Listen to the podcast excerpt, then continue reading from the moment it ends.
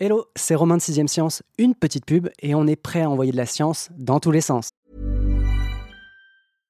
Hey, I'm Ryan Reynolds. At Mint Mobile, we like to do the opposite of what Big Wireless does. They charge you a lot, we charge you a little. So naturally, when they announced they'd be raising their prices due to inflation, we decided to deflate our prices due to not hating you.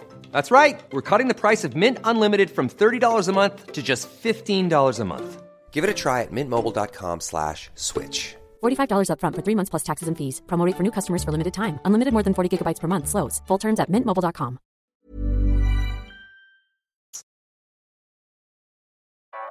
Vous écoutez 6ème Science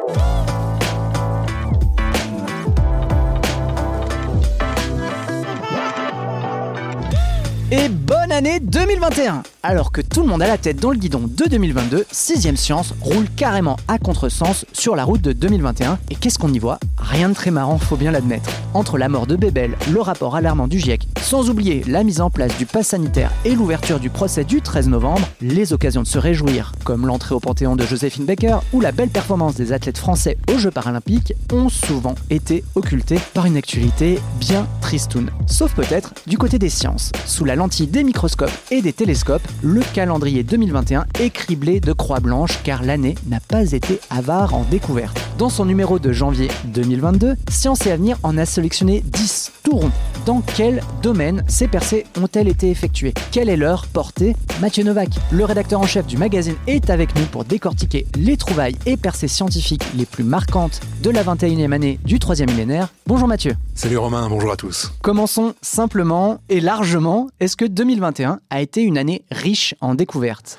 Alors oui, ça a été une année riche, mais j'ai même envie de te répondre différemment. C'est qu'il y a un truc qui est quand même extraordinaire avec les sciences. C'est depuis plus de 20 ans que je travaille dans le milieu. Il n'y a pas eu une année où je me suis dit, bon, finalement, c'était pas terrible. Pendant dix ans, j'ai fait les actus de Sciences et Avenir. Pendant dix ans, euh, je me dis chaque mois, waouh, quand même, on a de la chance. Hein. On a de l'évasion, des découvertes, tout le temps, tout le temps, tout le temps.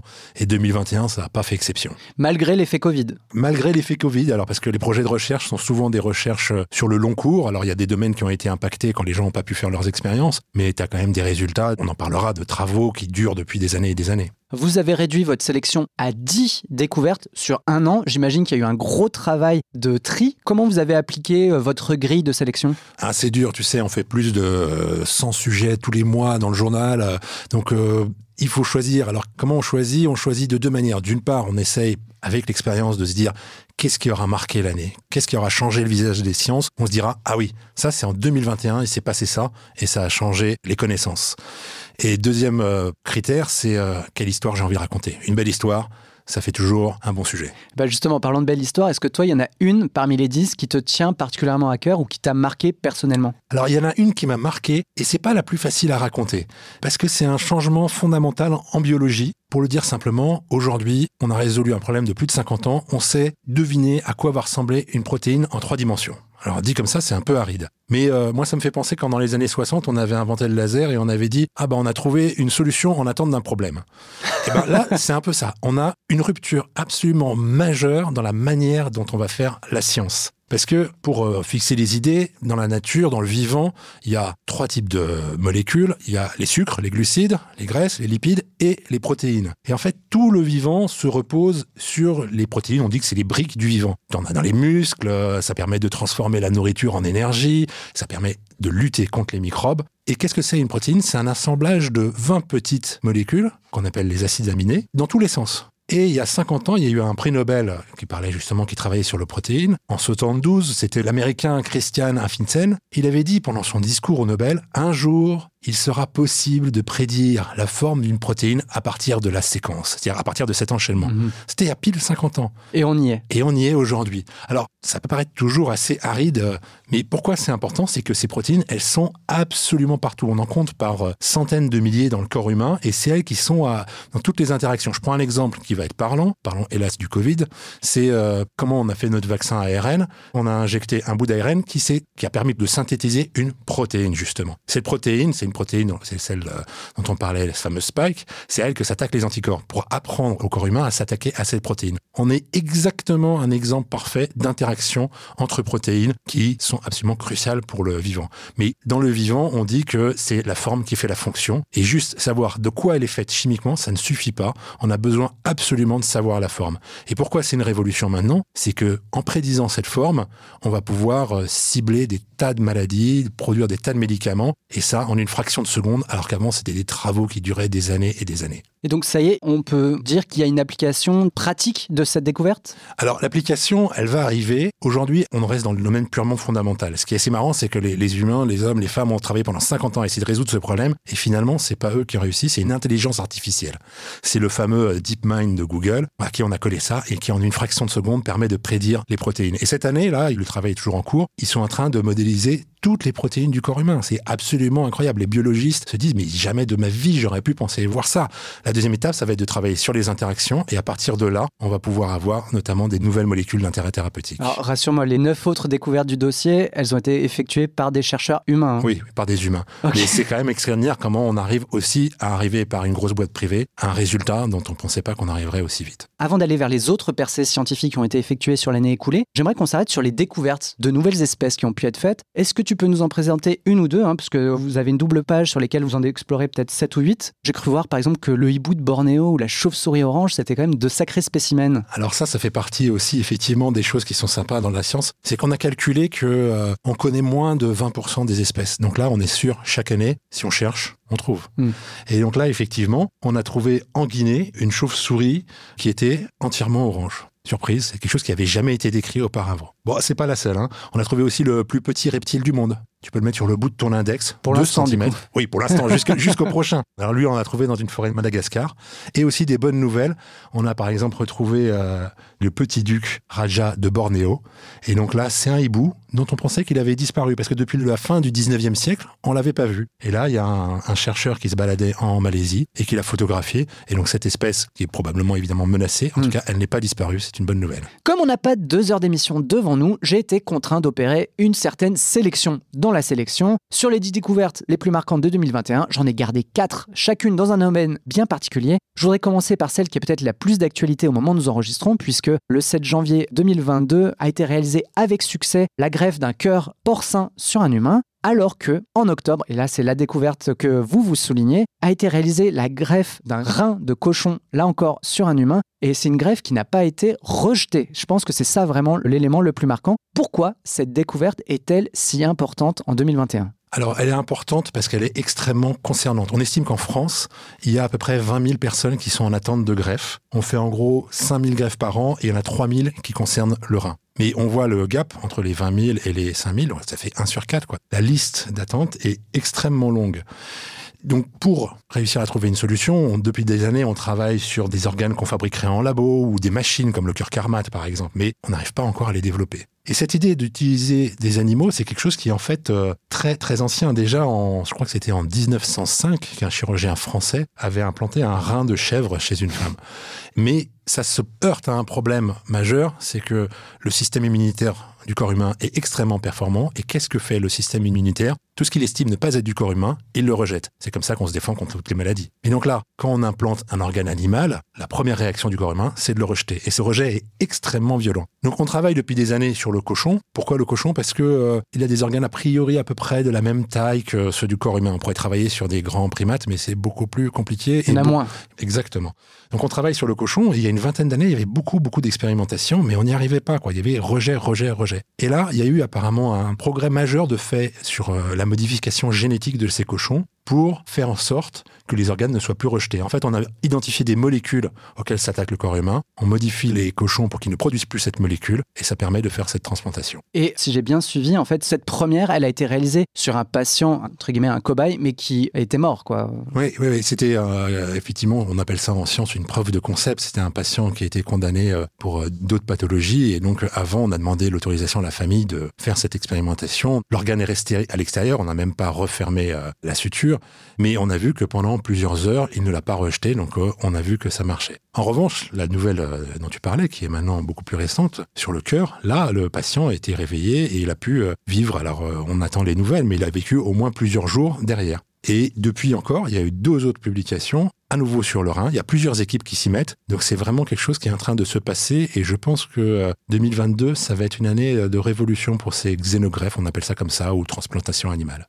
On reste avec un cochon puisqu'on a retrouvé la silhouette d'un porcin sur les parois d'une grotte indonésienne. Alors cette découverte, vous lui réservez une place de choix dans votre dossier puisque, ben, chauvin que nous sommes, nous pensions que les pionniers de l'art rupestre étaient européens, voire français. Finalement, il pourrait s'avérer que les plus vieilles fresques peintes par l'homme résident en Indonésie. Ouais, c'est exactement ça. En fait, en France, tu as raison, on est peu chauvin parce qu'on a Lascaux, absolument magnifique. On a découvert en 1994 la grotte de Chauvet, dont maintenant on a fait une réplique. Et on a des fresques qui sont absolument extraordinaires là-bas. Et puis on se plaît à croire qu'on a les plus anciennes. Mais en fait, si on regarde les chiffres, Lascaux, ça va jusqu'à 23 000 ans.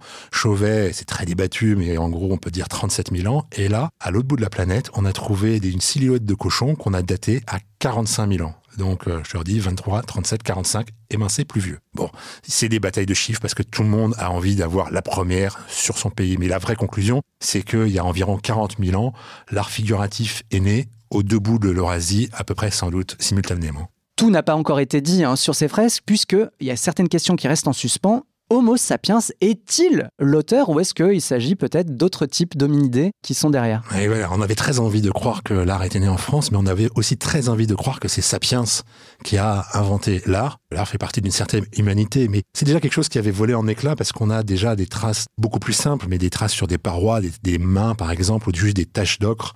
En Espagne, on en a beaucoup qui sont attribuées à Néandertal et qui remontent à 65 000 ans. Mais si on regarde tout ça, en fait, on se dit, il faut remonter à depuis quand nos ancêtres utilisent la couleur? Cet ocre rouge, justement. Et bien, on pense que ça fait 285 000 ans. Donc, on sait qu'on est sorti d'Afrique à peu près il y a 65 000 ans. On est allé conquérir toute l'Eurasie, qu'on a fait de l'art figuratif euh, quelques temps plus tard, mais sans doute les origines de l'art, elles seraient cherchées encore avant par nos ancêtres, plutôt en Afrique. Il n'y a pas de raison que ce soit après la sortie d'Afrique que l'invention a été faite. Le problème, c'est est-ce qu'on les retrouvera? Parce qu'on a un vrai problème de conservation. Hmm. On a remonté le temps. Je vous propose cette fois de monter, mais dans le cosmos, avec la découverte qui a décroché alors, la seconde place de votre classement. En tout cas, elle a le numéro 2, ça veut peut-être pas dire que c'est la deuxième en termes d'importance. C'est la matière cachée qui a été débusquée faut qu'on s'attarde quand même sur le terme de matière cachée qui n'est pas la matière noire. Hein. Voilà, exactement. Alors, je refixe un peu les idées et euh, tu y reviendras dans ton prochain épisode de podcast, c'est que on va parler de gravitation. La gravitation, c'est la force qui explique tout l'univers. Ça marche très bien depuis Newton avec Einstein. Avec un petit détail, c'est que on ne voit que 5% de la matière. Le reste, pour 26%, c'est de la matière noire. On ne sait pas ce que c'est. Et de l'énergie noire, on ne sait pas ce que c'est non plus. Bref, c'est pas le sujet du jour parce qu'on reste dans ces 5% qu'on connaît. Hydrogène, hélium. En fait, les choses ne sont pas si simples parce que sur ces 5%, eh ben, depuis le Big Bang, il y en a 40% qu'on a perdu, qu'on n'arrive pas à voir. On sait qu'elle est là, on sait la regarder, mais le problème, c'est qu'elle est sans doute tellement dispersée, tellement ténue, qu'on n'arrive pas à la voir. Mais là, à force de chercher et de chercher, on l'a trouvée là où on la cherchait, c'est-à-dire dans des filaments galactiques. C'est quoi un filament galactique? C'est des galaxies, mais très très éparses, qui relient entre des amas de galaxies. Et c'est très très long. Ça peut faire par exemple 300 millions d'années-lumière, alors que la taille de la Voie lactée, c'est 100 000. Donc c'est très très long. Et c'est pour ça qu'on n'arrivait pas à les voir. Et là, des chercheurs ont fait un travail vraiment au long cours. Ils ont pris plus de 15 000 photos d'un satellite qui prenait des photos aux rayons X et ils les ont superposées, superposées, superposées jusqu'à voir apparaître le signal qu'ils voulaient de cette matière. Mais parce que le signal était tellement faible, et diffus qu'il fallait superposer les diapos en quelque sorte pour que ça ressorte. Exactement. Donc là, on les a identifiés. Donc cette matière qui est cachée, pas noire, parce que donc je répète, on sait ce que c'est, mais on a réussi à identifier précisément où elle est. Enfin précisément, il faut maintenant qu'on compte combien il y en a exactement à cet endroit-là, là où on a regardé, et où il faut chercher ailleurs. Mais en tout cas, la matière cachée, on l'a trouvée on termine en revenant sur le plancher des vaches, ou plutôt des chevaux, puisque l'on aurait découvert le berceau du cheval domestique moderne. Alors, j'ai découvert ça dans votre dossier. Apparemment, des chercheurs s'écharpent à ce sujet depuis des décennies. Pourquoi avoir sélectionné cette découverte qui, semble-t-il, en tout cas, paraît, euh, je vais pas dire mineure, mais euh, presque anecdotique par rapport à d'autres percées euh, que vous avez sélectionnées? Oui, peut-être anecdotique, mais qui est quand même tellement liée à l'évolution humaine, de comment on a conquis la planète à dos de cheval, mais de quel cheval? Hmm. Et ça, jusqu'à aujourd'hui, on n'avait pas la réponse. Alors, il y avait une lointaine croyance que les ancêtres de tous les chevaux, c'était ce qu'on appelait les chevaux de Przewalski. Alors, c'est les chevaux qu'on peut voir dans certains zoos, comme à Thoiry. Mais ça, il y a déjà quelques années, on avait dit que, eh ben, perdu, c'était des chevaux qui ont été domestiqués et qui sont ensuite retournés à l'état sauvage. Donc, on n'a pas ici l'origine de nos chevaux domestiqués. Et là, c'est encore à nouveau un travail au très long cours On a un chercheur qui s'appelle Ludovic Orlando qui a fait des analyses génétiques. Il a pris au total plus de 200, presque 300 chevaux et il a fait leur analyse génétique. Des chevaux qui remontent jusqu'à il y a 50 000 ans. C'est ça, il a récupéré de l'ADN dans les fossiles. ouais. Ouais, tu trouves des fossiles, tu trouves un peu d'ADN dans les os ou dans les dents, par exemple. Des petites quantités, mais ça suffit pour essayer de créer un arbre phylogénétique, c'est-à-dire de voir qui est l'ancêtre de qui. Et il a posé plusieurs hypothèses. Peut-être que les chevaux venaient d'Espagne, peut-être qu'ils venaient des steppes d'Asie. Et en fait, il a écarté ces hypothèses. Aujourd'hui, il a pu établir que les chevaux ont été domestiqués dans l'actuel Kazakhstan. Donc on a pu réussir à retracer qu'il y a environ 4200 ans, des chevaux ont été domestiqués, ont été sélectionnés, et petit à petit, en 2000 ans en gros, ils ont remplacé toutes les autres races, et tous les chevaux, tous, proviennent de ces chevaux. Et quels sont les critères ou les caractères marquants en fait de ce cheval domestique par rapport aux espèces sauvages? Alors là aussi, c'est intéressant d'avoir de la génétique parce que justement, il peut regarder qu'est-ce qui change. Et il a identifié deux gènes en particulier. Deux gènes il y en a un des deux, on sait que chez l'humain, il y a un équivalent et c'est lié au mal de dos. Donc en fait, il en a sans doute, l'hypothèse posée, c'est que c'est des chevaux qui étaient robustes, résistants, qu'on pouvait monter et qu'on fait monter pendant longtemps, ça leur faisait pas mal. Et le deuxième, on a aussi un équivalent chez l'animal, il est plutôt lié à la docilité. Donc sans doute des chevaux qui ont été choisis parce qu'on me fait monter dessus, ils étaient dociles, ils se laissaient faire et ça les blessait pas, on me fait monter et courir longtemps avec. Alors, on va changer un petit peu de jeu puisque on a parlé de 2021. On est en 2022. D'ailleurs, on vous souhaite une très bonne année euh, si vous êtes encore là avec nous à nous écouter. À quelle découverte peut-on s'attendre en 2022, sachant que la science est souvent surprenante et qu'elle vient rarement de là euh, où on l'attend Oui, c'est vrai. Mais on a quand même des pistes parce qu'il s'est passé fin 2021 un événement très important. C'était le lancement du télescope James Webb. Lancement réussi, c'est un projet qui avait plus de 10 ans de retard, un- un projet à plus de 10 milliards de dollars. Enfin, c'est quelque chose d'extraordinaire. On l'appelle le successeur de Hubble, mais en fait, il va nous permettre d'ouvrir une nouvelle fenêtre sur l'univers parce qu'on va pouvoir observer l'univers dans les infrarouges et de voir des choses qu'on n'avait jamais vues, notamment par exemple des naissances de galaxies. Et donc, grand succès. Il est parti le jour de Noël ça s'est bien passé. Il est arrivé à son point de garage, de stationnement. Il est en train de se mettre en route, de se déployer. Et donc, on sait que vers le mois de juin, on va avoir les premières images. Quelles premières images? La NASA a pas communiqué, mais on se doute qu'on va avoir des choses qu'on n'aura jamais vues avant. Donc là, on est très très excité. Ça sera peut-être pour le mois de juin, sinon pendant l'été, au pire en, en septembre. Mais là, on peut être garanti que- qu'on verra quelque chose de nouveau. hein. La lumière pourrait venir de l'espace. La lumière, oui, on aura une nouvelle fenêtre euh, sur des événements anciens ou des événements qui étaient quasiment invisibles jusqu'à présent. Est-ce qu'il y a d'autres domaines sur lesquels vous avez pressenti des percées? Alors moi, j'aimerais bien que cet épisode Covid euh, se termine enfin et qu'on en tire certains enseignements, mais surtout certains enseignements assez fondamentaux. C'est-à-dire que on a réussi à mettre au point à une vitesse record ces vaccins ARN messagers. Je ne vais pas rentrer dans le débat de leur utilité euh, dans l'épidémie, mais ici, on a quand même réussi à mettre une technique qui était développée depuis plus de 20 ans, mais qui était vraiment marginale. Et on l'a fait sortir des laboratoires à une vitesse de façon très opportuniste, extraordinaire. Et cette technique d'ARN messager a des promesses je pense que ça peut être une vraie révolution médicale. On a des essais cliniques qui sont en cours aujourd'hui, par exemple, sur le cancer colorectal, Mm. où on va apprendre au système immunitaire à s'attaquer aux cellules cancéreuses. Il y a des tonnes de projets comme ça, et donc j'espère que cet événement extrêmement malheureux va être une opportunité Mm. pour une autre révolution médicale. Mais là, quand même, la chose que j'attends le plus, c'est ce que tu disais tout à l'heure, c'est ce qu'on n'attend pas, c'est les surprises, et ça, on est sûr qu'on en aura. On y est, arrivé au bout de l'émission, vous vous dites probablement que 4-5 trouvailles sur un top 10, c'est un peu court, jeune homme. Alors c'était ça, ou un inventaire en ligne droite. Les découvertes restantes, vous les retrouverez dans les pages de Science et Avenir ou sur scienceetavenir.fr. J'ai glissé un lien en description qui vous amènera directement à bon port. Mais assez regardé dans le rétro, tournons nos oreilles vers l'avenir. À dans deux semaines pour un nouvel épisode Saut 2022 où l'on enverra de la science dans tous les sens.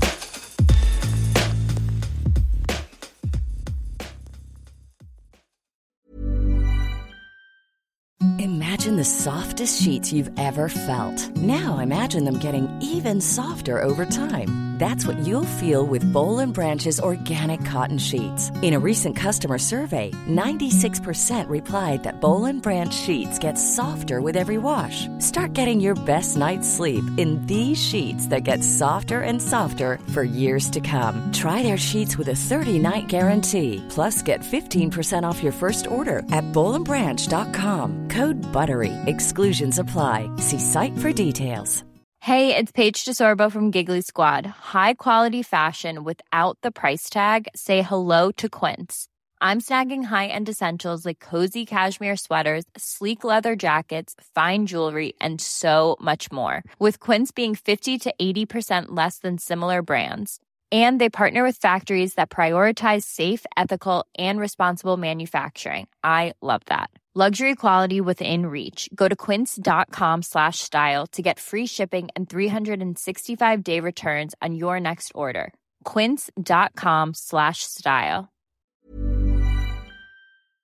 On ne va pas se quitter comme ça. Vous avez aimé cet épisode? Sportif, généraliste, sexo ou scientifique, varié mais toujours bien informé. Découvrez les autres podcasts de la rédaction 20 minutes sur votre application d'écoute préférée ou directement sur podcast au pluriel.20minutes.fr.